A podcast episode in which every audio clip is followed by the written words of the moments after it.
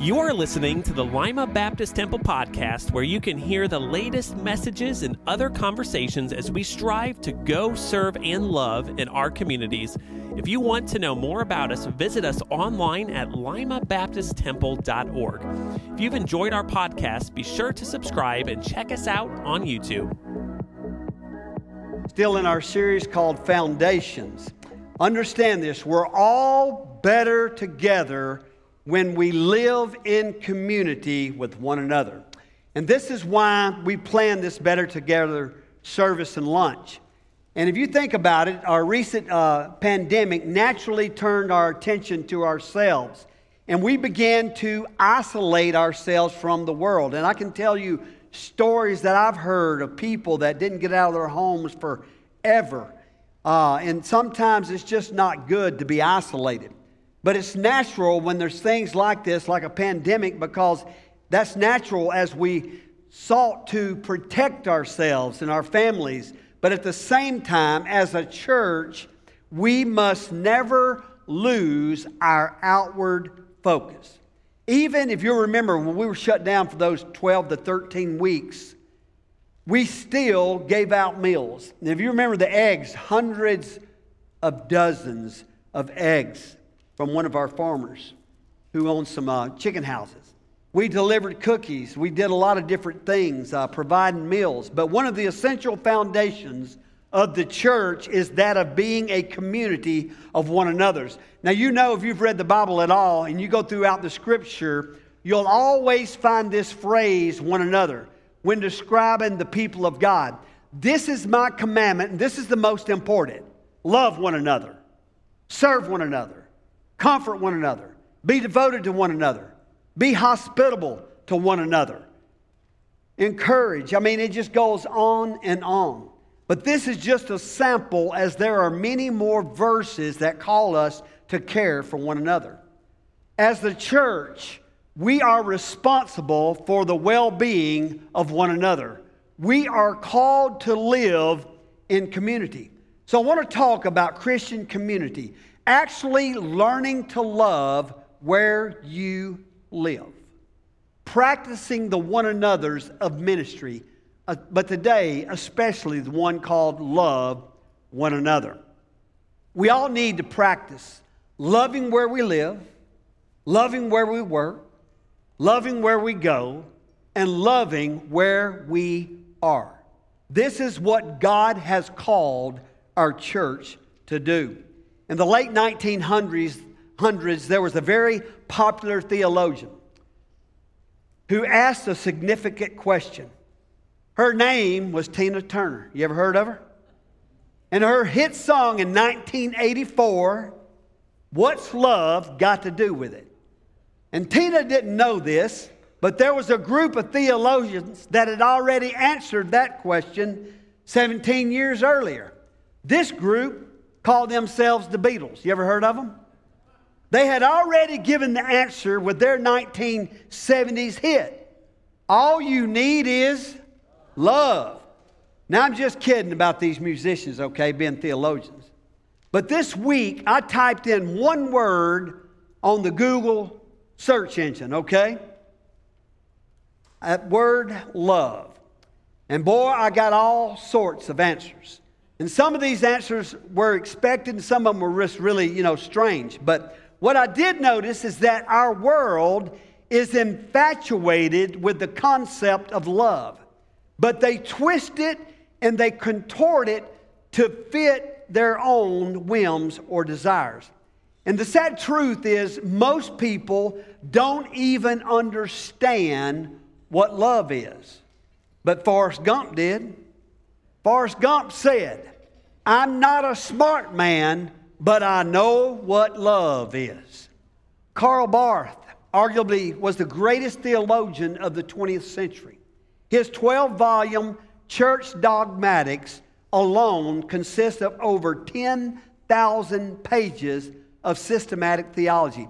Actually, before I came here today, I was looking for my systematic theology book that I had in seminary because it's about that thick with hundreds of pages, and I can't imagine this, and that subject drove me crazy. and I did not find the book. I think it's put up in the house somewhere because I don't ever want to see it again. You understand some of those books can do that to you? He was brilliant. To, toward the uh, end of his life, Barth made a tour of the United States where he had the opportunity to speak at several of our nation's top universities. And during a question and answering time, uh, following one of his lectures, a student posed what seemed an impossible question to answer. And Dr. Barth, you have written, listen, Dr. Barth, you have written extensively on every aspect of theology and church history. I'm wondering if you could sum it up in a short sentence or two. And the room fell silent. Dr. Barth just stood there for a moment, carefully considering how to respond. Some of the professors and students who were there clearly began to feel awkward at that such a trifling question would be asked of such a brilliant scholar. Now, you think about that. Put yourself in that position.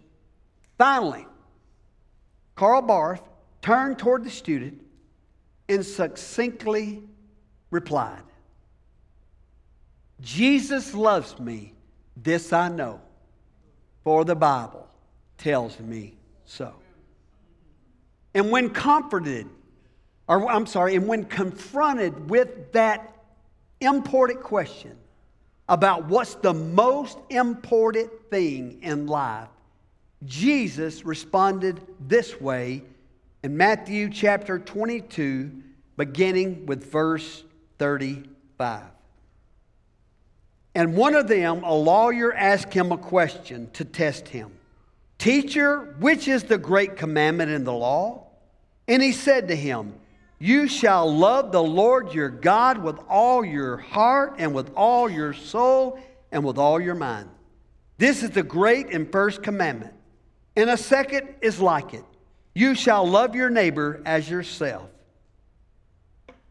Understand, on these two commandments depend all the law and the prophets. Our goal as a church is to help people find and follow Jesus. Do we understand that this morning? How do we do that? It's not by cursing the darkness, but by shining the light of the gospel. And what's the most important thing we need as a church? You know what it is? Capital L O V E. It's love. What should we be known for? Jesus said in John 13 35, by this, what? All people will know that you're my disciples if you have what? Love for one another. We must be known for our love. And right now, just real quickly, I want us to look at two types of love. First is supreme love. Supreme love, the great and first commandment. The lawyer asked Jesus a question Which is the greatest commandment in the law? Now, we know that probably wasn't a genuine question. He was trying to test Jesus and possibly just trying to, you know, trip him up. And this wasn't the kind of lawyer that we think of today. This was probably one of the foremost experts in what we would call Old Testament law. He was asking Jesus an age old question that had been debated for centuries. The scribes and the Pharisees, now listen to this the scribes and the Pharisees had documented 613 commandments in the law and 248 were positive, and 365 were negative. No person could ever hope to know and fully obey all these commandments. So to make it easier, these experts divided the compliments, the commandments into heavy, important, and then unimportant. A person could measure on the heavy commandments and not worry about the trivial ones. Now, what's the problem with this philosophy? You only need to break one law to be guilty before God.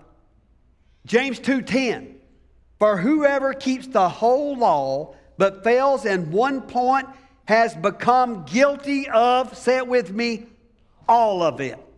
This is what makes Jesus' answer so profound. He quotes Deuteronomy 6, one of the most popular and familiar Old Testament passages to the Jewish family. And in doing so, he gets to the heart of the matter. It's not about keeping rules, it's about loving God. Look at verse 37 again. And he said to him, You shall love the Lord your God with all your heart and with all your soul and with all your mind. Now, we could break this down piece by piece and talk about what Jesus means when he says, with your heart, with your soul, and mind. And I don't think that's necessarily wrong, but we could miss the forest for the trees if we're not careful. The point is pretty simple love God with everything you are. That's why I talked about personal worship this past week. Man, it's about getting together and spending time with God. This was not intended to give us a psychological breakdown of the various components of the human personality. Now, understand this the heart being the hub or the wheel of all of our thoughts, words, and deeds. The soul representing the seat of our emotional activity, the center of our desires and affections. And the mind understood as the seat and center of our intellectual life as well as dispositions and attitudes. Rather, these three parts were intended to give us a comprehensive picture of what it is to be our total devotion. Understand the key to this command is, the, is observing the alls. Three times in verse 37, the word all is repeated. You shall love the Lord your God with all your heart, and with all your soul, and with all your mind. This repetition of the word all emphasizes the necessity of a total response of love to the Lordship of God. Someone said God's wholehearted love must not be answered in a half hearted manner. So love God with everything you are. Total devotion. The truth means that every closet of our lives need to be open for cleaning and every relationship in our lives must be influenced.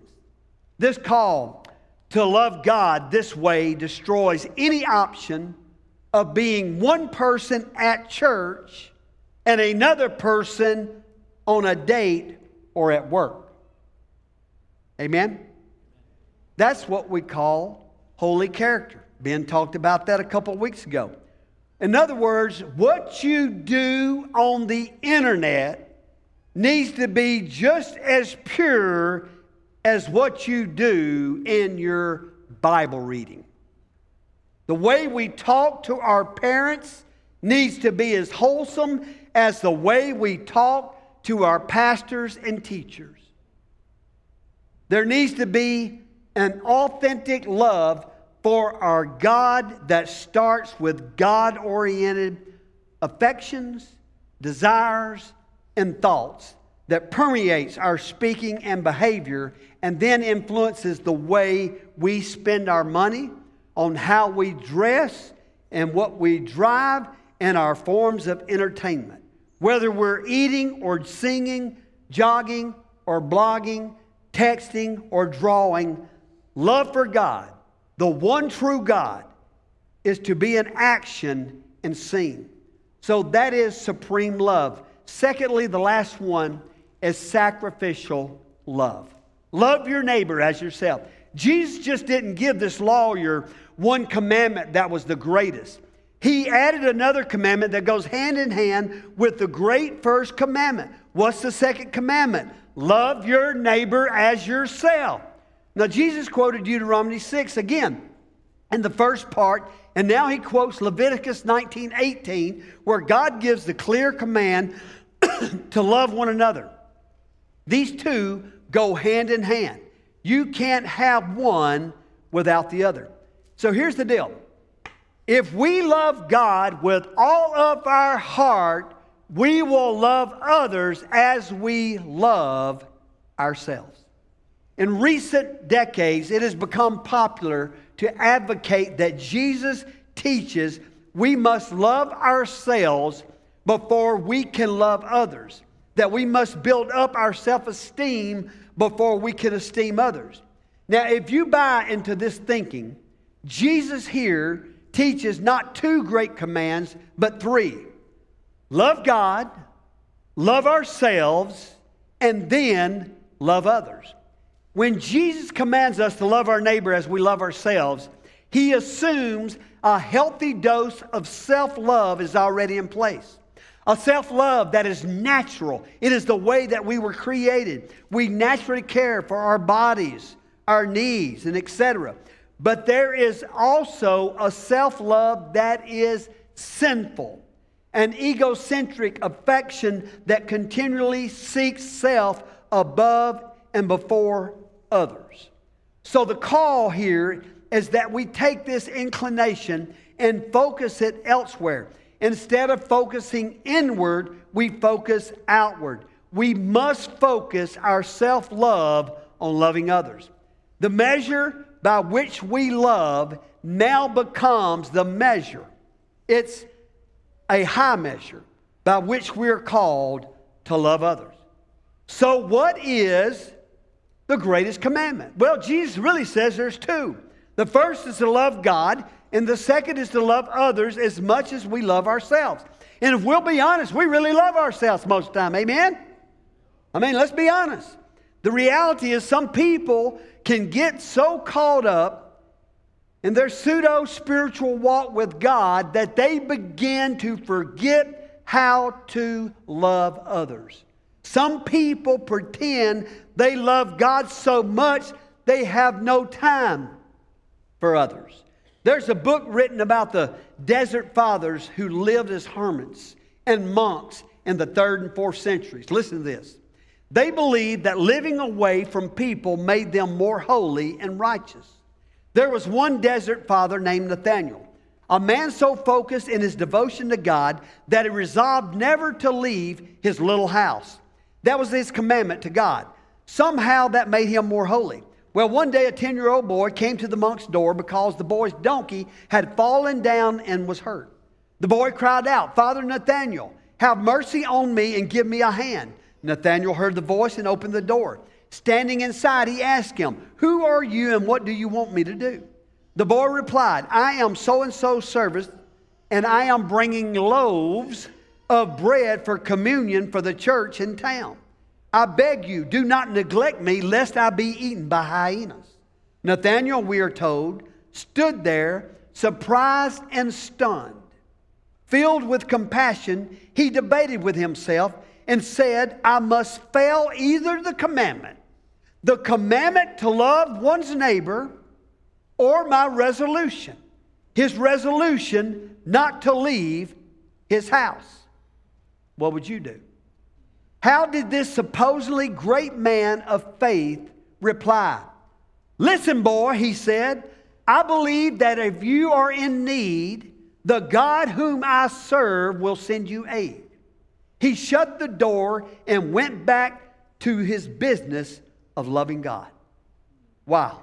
Doesn't that remind you of a story Jesus told in Luke 10? It's called the story of the Good Samaritan. In the parable, if you recall, it is religious leaders, a priest and a Levite, eager to get to Jerusalem, apparently to worship God in the temple with their ritual sacrifices, who on their way around the body of a half dead man. That's what they did, walked right around him. They are presumably too busy loving God to love others, so busy focusing on the first commandment that they don't have time for the second, for their neighbor, the person who has providentially placed along their path. That's what God did. The person in need of compassion and care. So here in verse 39, Jesus makes clear that he will have nothing to do with this kind of love. Genuine love for God must express itself in genuine love for your neighbors. Let me close. 1 John 20, 21 teaches this. If anyone says, I love God, and hates his brother, he is a what? Liar. For he who does not love his brother whom he has seen cannot love God whom he has not seen.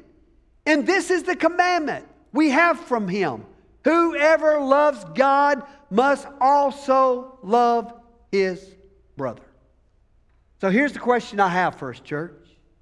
What kind of church will we be?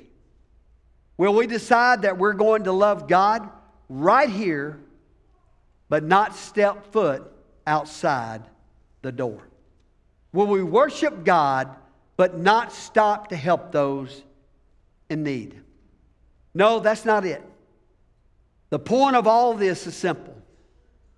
If we love God, we will love others. We are called to love our neighbors and the nations. And this needs to get practical. It's more than a sermon. So let me challenge you. In the next seven days, I want you to do something incredibly kind for someone. You've done things like this before. Pay for someone's coffee in a drive through behind you. Deliver fresh cookies to someone's place of work. Send a note of encouragement to someone. Pay for someone's fast food meal and behind you in the drive through or even at a restaurant. Leave a big tip for your server at a restaurant. Take a box of donuts to an organization or an office. Bake goodies. Take them to a police station, the fire station. Cook a meal for a neighbor or a coworker. We have this thing coming up called Ignite, Tuesday through Saturday. Give a day for our community and that relief. Can I mention one more thing before we're done? The absolute kindest thing you can do is share Jesus with someone. We're going to close right here. We're going to have an invitation. Then, in a moment, you'll get some instructions of what to do. But I never want to rush through an invitation. But if you're here today and you don't know the Lord Jesus as your Savior, let that be the day. You know, this past week we've had three funerals. I did another one Saturday. And it's at a funeral is the best place there is to share the gospel but it's also right here in the church. And you need to understand that there is only one way to heaven, and that's through the Father. He is the way, He is the truth, and He is the life. And no one comes to the Father except through Him. And we need to understand that this morning. If you're here today, you don't know Him, why don't you come to one of us pastors and say, I want to know Him?